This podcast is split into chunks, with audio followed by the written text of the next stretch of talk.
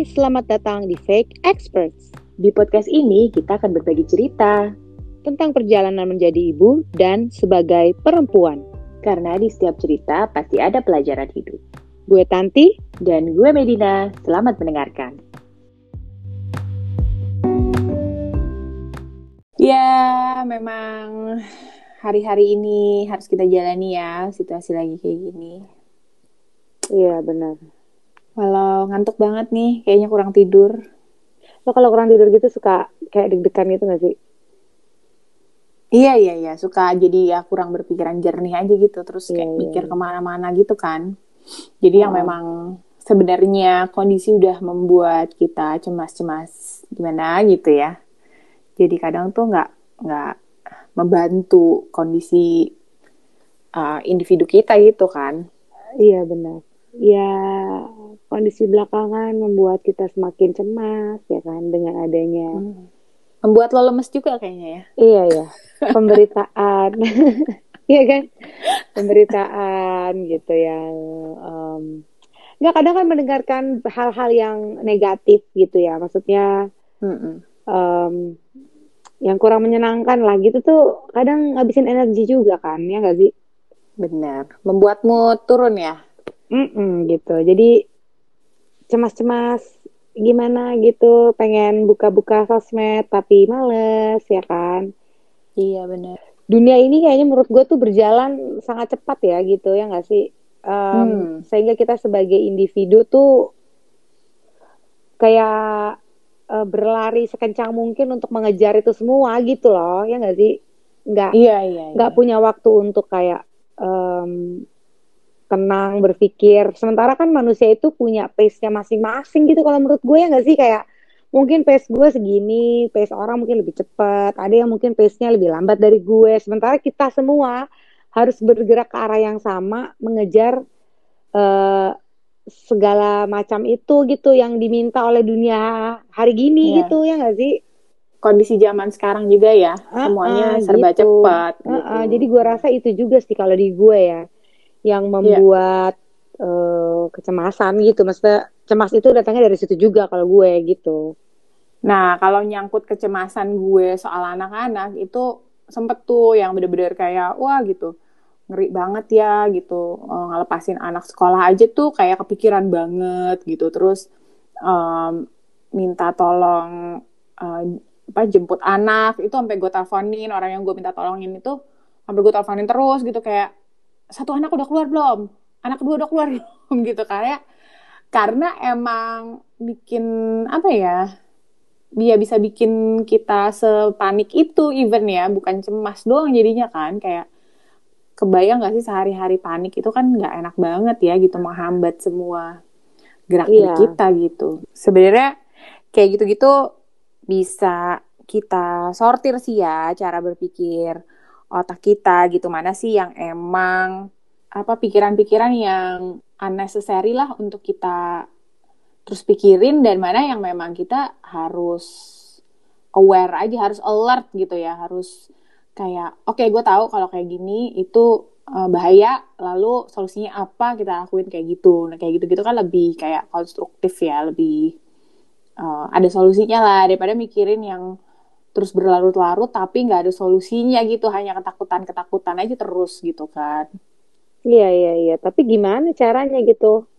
Um, soalnya kalau gue berpikir ya uh, cemas kita hari ini itu efek dari uh, yang kemarin. mungkin, iya mungkin trauma di masa lalu. Ya nggak sih? Yang misalnya pengalaman kita di masa lalu yang membuat kita sekarang nih di saat ini tuh jadi lebih cemas atau lebih mudah cemas ya nggak sih? Maksudnya uh, kalau misalnya dulu nih gitu uh, kita selalu misalnya kalau anak kecil atau waktu gue kecil gitu misalnya gue melakukan ini tuh salah.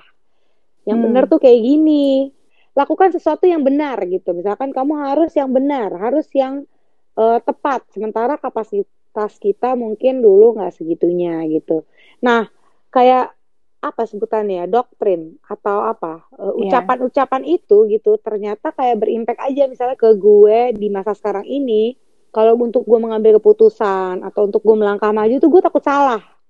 Yeah. kayak gue cemas gitu. Gue merasa cemas bagaimana ketika aku gagal gitu. Bagaimana ketika aku nggak melakukan atau apa mengambil keputusan atau tindakan yang eh, nggak uh, tepat gitu. Padahal kan kesalahan-kesalahan itu kan sebenarnya yang membuat pembelajaran buat kita. Nah cuman semua itu terhold dengan rasa cemas ini gitu loh ya nggak sih? Um, iya. gue harus gimana ya gitu jadi bingung gitu. Iya nah kayak gitu itu adalah satu bentuk kecemasan sih. Jadi emang ya kita harus bedain ya cemas yang sehari-hari cemas itu lebih kayak stres-stres kecil sama kecemasan yang memang long term nih gitu yang memang uh, kayak orang kan ada tuh yang didiagnosa dengan kecemasan kayak hmm, kalau di bahasa Inggrisnya ada generalized generalized anxiety disorder atau social anxiety disorder orang-orang yang cemas begitu dia bersosialisasi. Nah itu bentuknya udah um, satu apa ya? Satu kondisi psikologis ya, satu kondisi psikologis yang emang meng menghambat orang ini buat berfungsi secara normal kan gitu. Ya pastinya sih kalau menurut gue juga banyak trauma-trauma masa kecil kita yang akhirnya mempengaruhi itu pasti ya gitu. Nggak mungkin enggak. Nah kalau gue lebih ke uh, ini, hmm, gue tuh demam panggung banget menurut gue satu kecemasan lagi yang uh, kayak lo tadi mungkin dalam mengambil keputusan lo nggak decisif gitu kan uh, banyak ragu-ragu gitu. Nah kalau gue ini demam panggung kayak grogi banget gitu begitu di depan orang harus misalnya public speaking itu gue akan langsung tuh kayak uh, apa detak jantung gue langsung deg-degan terus tangan gue langsung kayak keringetan terus kayak apa kayak ludah kering gitu masih susah gitu kan yeah, yeah, yeah, yeah, yeah, kayak aduh berarti gue sering banget ya sementara gue harus ngomong gitu kan. Jadi kayak yang wah ini uh, apa ya kayak melumpuhkan keseharian gue banget nih kalau kayak gini. Dan ya untungnya waktu itu gue pernah uh, training di mana trainernya ada psikolog dan dia notice kecemasan gue sampai dia ngomong kamu itu orangnya sangat cemas ya dia bilang gitu. Nah di situ gue baru kayak wah psikolog aja ngomong gini berarti it's a condition yang gue tuh uh, obvious banget ya. iya dan lebih dalam dari itu gitu ternyata. Karena gue mungkin pas ngomong tuh kelihatan kali ya kayak uh, apa ya groginya tuh kelihatan gitu. Jadi kayak yang oh ini tipe orang yang cemas nih pasti gitu. Um, ya dari situ gue belajar sih untuk mengelola uh, kecemasan gue gitu. Atau kan kadang suka ada juga Eh, tindakan-tindakan uh, kita ya secara kita nggak sadar ketika kita cemas. Misalnya hmm. gigit kuku, ya yeah. kan? When you think about something yang bikin lo jadi cemas, itu lo kadang mungkin ada orang yang punya kebiasaan gigit kuku, iya. atau kakinya atau tangannya do something yang nggak bisa diem iya, gitu. Kakinya apa? Kakinya kayak di mesin jahit ya. Iya gitu. bilangnya. bener bener bener ya kan. Terus um, um, mondar mandir atau yeah. apa pun lah gitu itu kan kayak salah main satu rambut ya nah ya gitu kan bentuk dari ya ketika kita cemas gitu hal-hal yang unnecessary itu terjadi gitu. Iya iya, karena itu sifatnya lebih kayak comforting ya, secara psikol, secara bukan psikologi, secara fisik kita trying to comfort badan kita kan gitu. Iya. Jadi keluarlah si output-output ini gitu, kebiasaan-kebiasaan iya, yang kita iya, nggak iya, sadarin gitu. Um, apa ya kalau di lingkungan kerja lo lagi lagi rapat lo lihat tuh ya orang-orang yang ber dengan berbagai macam uh, uh, bentuk kecemasan ya. perilaku perilaku comforting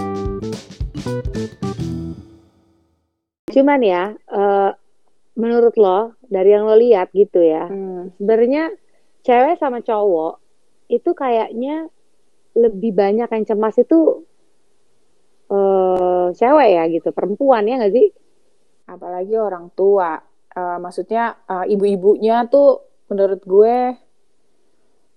Ya karena secara itu kan katanya juga memang lebih emosional ya perempuan. Nah uh, ini ada penelitian ya. selama pandemi ini nih tentang kecemasan oleh uh, Persakmi, Perhimpunan Sarjana Profesional Kesehatan Masyarakat Indonesia dengan Ikatan Alumni Fakultas Kesehatan Masyarakat Universitas Erlangga. Dia memang bilang, jadi dia bikin penelitian dengan 8.031 responden di uh, seluruh Indonesia. Itu dia bilang memang bahwa perempuan itu mengalami kecemasan paling dominan selama pandemi ini itu sebanyak 77 persen Nah, 77,7 persen. Sedangkan pria uh, lebih dikit di 64,6 persen gitu. Menurut gue sih bukan di pandemi aja ya, in general juga kayaknya. Iya kan, lebih cemas ya gitu ya nggak sih? Maksudnya iya, iya, gue iya. jarang nih mendengarkan laki-laki gitu yang uh, cemas gitu. Pintar ya laki-laki ya untuk menutupi kecemasan. ya itu bisa jadi karena memang mereka dituntut secara sosial untuk terlihat lebih tangguh gitu dari perempuan atau um, ya memang kenyataannya um, perempuan lebih ya terkait emosi mungkin lebih ini ya lebih uh, tinggi gitu. Nah kayak tadi ngomongin soal kecemasan dalam pandemi ya. Nah ini juga si kasus sekarang naik lagi itu banyak bikin trigger stres juga kan buat orang-orang ya. Iya. Yeah. Karena kita nggak tahu kondisinya sampai kapan. Biasanya orang kalau nggak tahu ujungnya atau nggak nggak apa ya nggak ada kepastian nggak bisa mengontrol satu kondisi itu kan pasti kecemasannya semakin tinggi ya iya benar sih mau nggak mau. Nah, cuma yang gue senang sih banyak ya lihat orang-orang yang me, apa ya me, uh, menuangkan kecemasan itu menjadi sesuatu yang positif. Hmm, ya kan, kalau lo lihat tuh, tuh kayak orang ngepost ngepost uh, ada yang masak, ya kan, ada yang uh, tadinya nggak bisa bikin roti, bikin roti gitu yang bener-bener dari scratch gitu terus bikin arts and crafts apalah gitu. Pokoknya yang sebenarnya itu kan juga stress relieving ya menurut gue ya.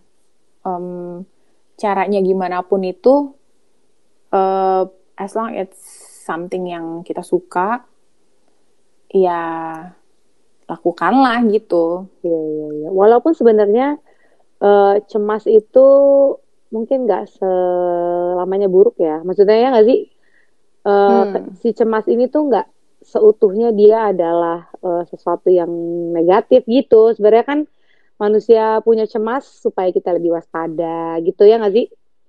Iya iya iya benar. Iya kan sebenarnya ya, cuma itu dia, gitu. Makanya... Cuma ketika berlebihan itulah ya. Iya yang menjadi disfungsional ya gitu. Jadi iya ketika kecemasan itu menghambat segala sesuatu yang harusnya kita bisa lakukan jadi nggak bisa kita lakukan gitu karena mengganggu keseharian lah gitu. Iya, tapi itu bisa dikelola sih. Maksudnya dengan hal-hal ya selain tadi kayak ada hobi-hobi gitu.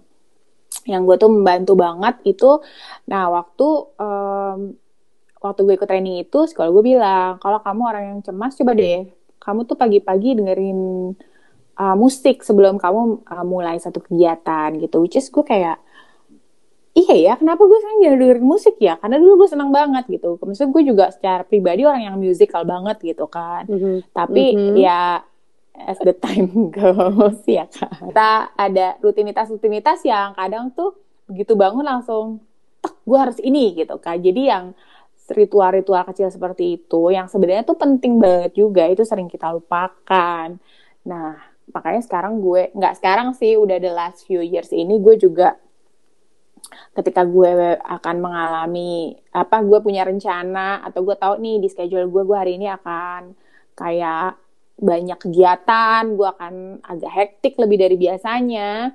Nah itu gue selalu sempatkan tuh kayak pagi-pagi gue harus uh, nyalain musik gue nyalain diffuser yang wangi-wangi enak-enak gitu kan apa pun uh, incense terus um, stretching stretching dikit itu juga membantu banget. Kalau misalnya nggak punya waktu buat olahraga pagi-pagi iya benar on a weekday itu penting banget tuh stretching. Kayak cuma 10 menit aja buat badan gerak aja ya gitu. Sama kena matahari.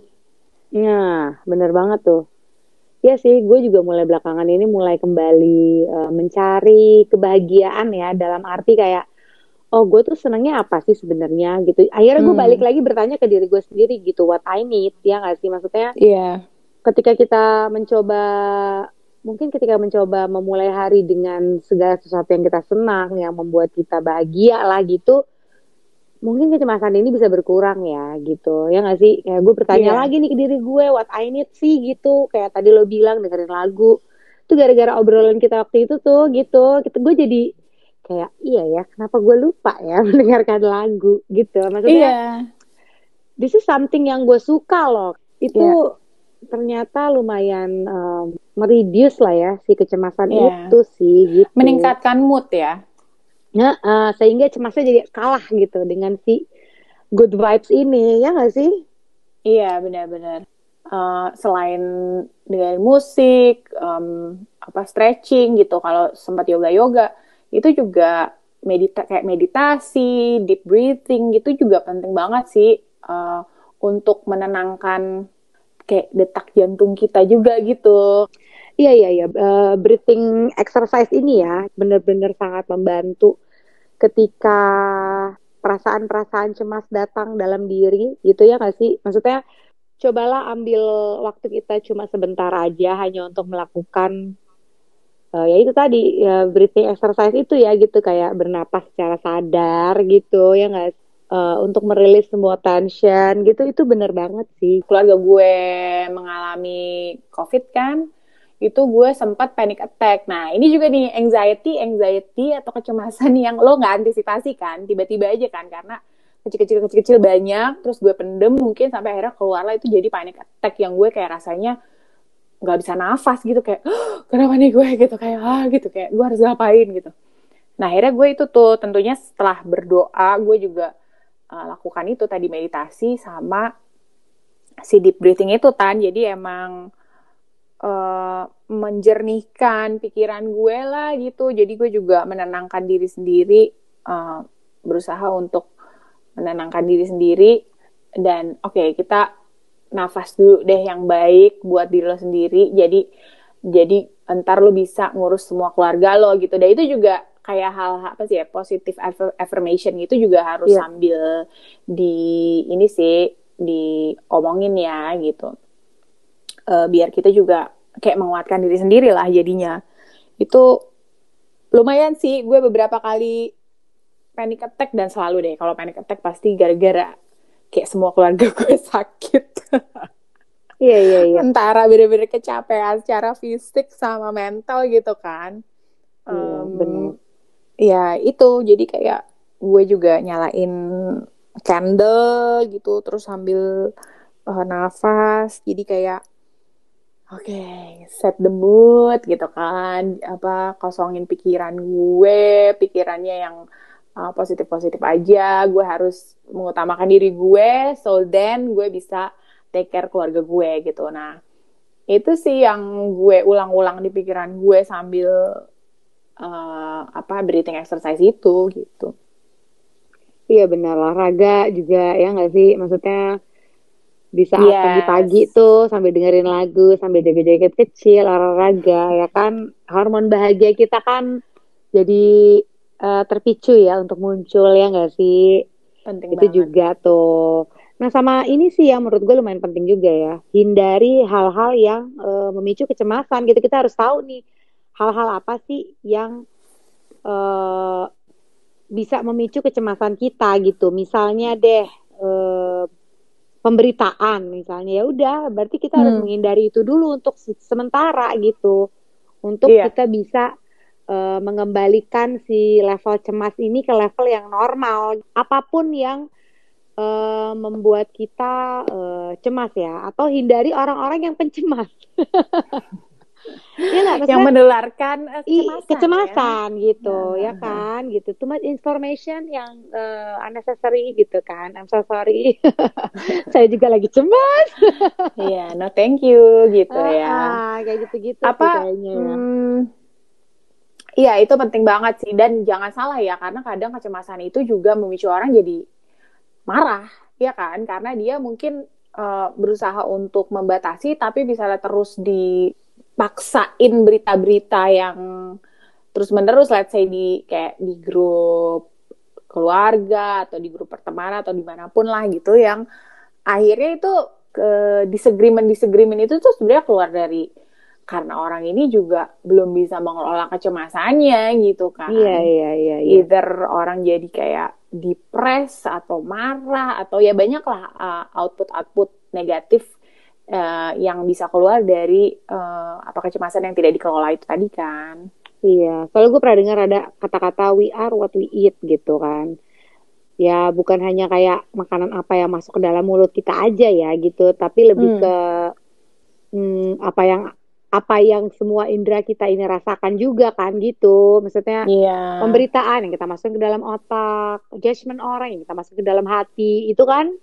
Iya benar. Yang you know, yang akhirnya uh, apa yang kita baca apa yang kita iya, baca iya, iya. benar kayak gitu-gitu nah, berarti jangan deket-deket knalpot ya soalnya racun buat penciuman kita deket-deket ini aja diffuser lilin-lilin yang wangi-wangi ya kan? Biar kita juga apa hormon bahagianya terpicu dari wangi-wangi yang membangkitkan nostalgia-nostalgia dan mood bahagia ya kan?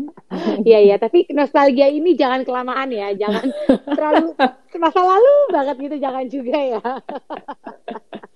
Enggak dong, ke masa liburan aja, liburan bersama keluarga ya kan. Apa ya? Tapi soalnya suka ada ya gak sih lagu-lagu yang membuat lo uh, jauh kembali ke masa lalu. ya, nah, jangan jangan itu hindari juga. Itu, itu termasuk hal yang harus hindari. Jadi cemas. Gimana dia sekarang ya, gitu ya kan? Bagaimana masa depanku nanti? Jadi cemas. Intinya ya semuanya jangan terlalu berlebihan ya, jangan terlalu berlarut-larut juga gitu. Jadi di tengah-tengah aja, semuanya harus balance ya kan? Iya iya di acknowledge aja gitu seberapa seberapa besar sih level berapa sih kira-kira kecemasan kita gitu. Kalau masih cemas-cemas yang normal yang memang terjadi pada setiap individu ya maksudnya masih di taraf yang normal it's okay gitu. Tapi ketika kecemasan itu sudah sangat mengganggu baik kehidupan maupun hmm. mengganggu sistem tubuh ya gitu ya enggak sih? Nah, yes. kayaknya itu harus konsult sih gitu ke ahlinya ya enggak sih? Iya, benar banyak juga kok yang uh, apa namanya ada konsultasi konsultasi konsultasi konsultasi gratis juga kok sekarang orang ya di masa pandemi ini terutama um, karena memang banyak juga uh, praktisi-praktisi yang memang concern gitu dengan kondisi mental banyak orang saat ini. Iya iya iya benar. Dunia berputar begitu cepat ya kan. Nah kita harus take our time to stop for a while ya enggak sih mm -hmm. untuk mencoba uh, menikmati hidup ya kan sesuai dengan pace kita masing-masing ya kan supaya Betul. kita nggak terbawa uh, arus terlalu kencang gitu. Setuju.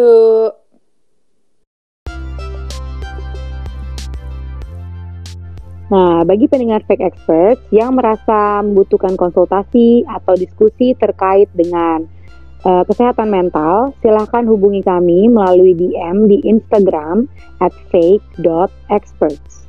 Dan kita akan bantu memberikan referensi untuk konselor atau psikolog sesuai kebutuhan.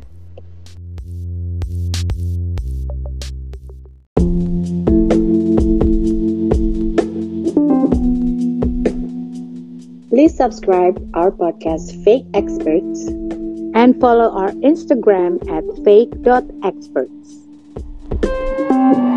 Thank you.